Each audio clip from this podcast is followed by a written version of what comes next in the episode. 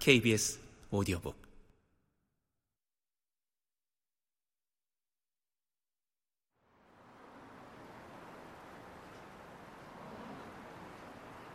도시는 의신연스럽고 깔끔하지 않은 모습이었다. 도로와 건물은 보수가 안 돼 있었다. 공습을 염려하여 밤거리의 가로등은 침침했다. 상점들은 대부분 초라하고 진열대 반은 비었다. 고기는 귀했다. 우유는 거의 구할 수 없었다. 석탄, 설탕, 석유는 부족했다. 그 가운데도 빵 부족은 정말 심각했다. 이 시기에도 빵을 구하려는 줄은 종종 수백 미터씩 늘어서곤 했다. 그러나 전체적으로 사람들은 만족했고 희망이 넘쳤다. 실업은 없었다.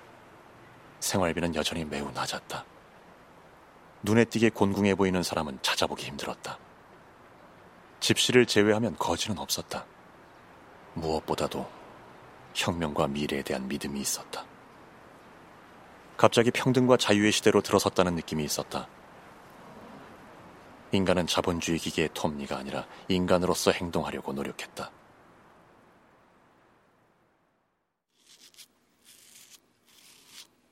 이발소에 가면 이발사들이 이제 노예가 아니라고 엄숙히 천명하는 무정부주의자들의 벽보가 붙어 있었다. 거리에는 매춘부들에게 매춘부 일을 그만두라고 호소하는 천연색 포스터가 붙어 있었다. 현실적이고 냉소적인 영어 문명권 사람들에게는 이 이상주의적인 스페인 사람들이 진부해진 혁명적 표현들을 문자 그대로 받아들이는 모습을 보고 왠지 애처롭다는 느낌을 지울 수 없었다. 당시에는 거리에서 아주 소박한 혁명 발라드를 한국에 몇 센티모씩 받고 팔았다. 모두 프롤레타리아의 형제와 무솔리니의 사악함에 대한 노래였다. 무식한 의용군 병사가 이런 발라드를 한국 사서 띄엄띄엄 읽어가다가 대충 뜻을 이해하면 적당한 곡조에 맞추어 노래를 부르는 모습이 자주 눈에 띄었다. 나는 레닌 병영에 있었다. 형식적으로는 전선에 가기 위한 훈련을 받는 중이었다. 의용군에 입대했을 때는 다음날 전선으로 파견될 것이라는 말을 들었다. 그러나 사실은 새로운 센투리아가 준비될 때까지 기다려야 했다. 전쟁이 발발하면서 노동조합들이 급조한 노동자 의용군은 아직 일반적인 군대처럼 조직되지 않았다. 서른 명가량으로 이루어진 지휘 단위는 그냥 과라고 불렀다. 센투리아는 100명가량으로 이루어졌다. 사람만 많으면 무조건 대오라는 이름을 붙여주었다. 레닌 병영은 훌륭한 석조 건물들이 모인 곳이었다. 승마학교도 있었고 자갈을 깐 엄청난 크기의 앞마당도 있었다. 원래는 기병대 병영이었으나 7월 전투에서 빼앗은 것이었다. 내가 소속된 센투리아는 여러 마국간 가운데 한 곳에서 잤다. 돌로 만든 여물통들 밑이었다. 여물통에 새겨진 기병대 군마의 이름이 지워지지 않은 채 그대로 남아 있었다. 말들은 모두 붙들어 전선으로 보냈다.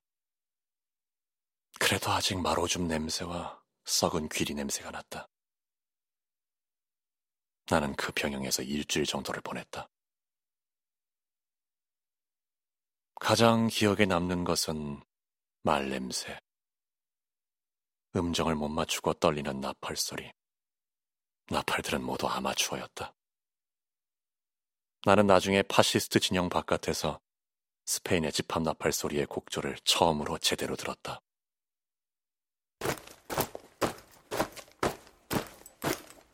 병영 연병장에서 징을 박은 장화가 쿵쿵거리는 소리. 겨울 햇빛을 받으며 오랫동안 계속되던 아침 열병식. 자갈이 깔린 승마 학교에서 한 편에 50명씩 먹고 벌어지는 거친 축구 시합 등이다. 병영에는 1000명쯤 있었다. 취사를 담당하는 의용병 부인들 외에도 여자가 20명 정도 있었다. 많지는 않았지만 의용군으로 참전한 여자들도 있었다. 초기 전투에서는 여자들도 당연히 남자와 어깨를 나란히 하고 싸웠다. 혁명의 시기에는 자연스럽게 여겨지던 일이다. 그러나 이미 생각이 바뀌고 있었다. 여자들이 승마학교에서 훈련을 받는 동안에 의용군 남자들은 가까이 가지 못하게 했다. 남자들이 비웃는 바람에 여자들 기가 꺾였기 때문이다. 몇 달 전만 해도 여자들이 총을 다루는 것을 보고 웃는 사람은 없었다. 병영 전체는 더럽고 혼란스러웠다. 의영군은 건물을 점령하기만 하면 모두 그렇게 만들어버렸다.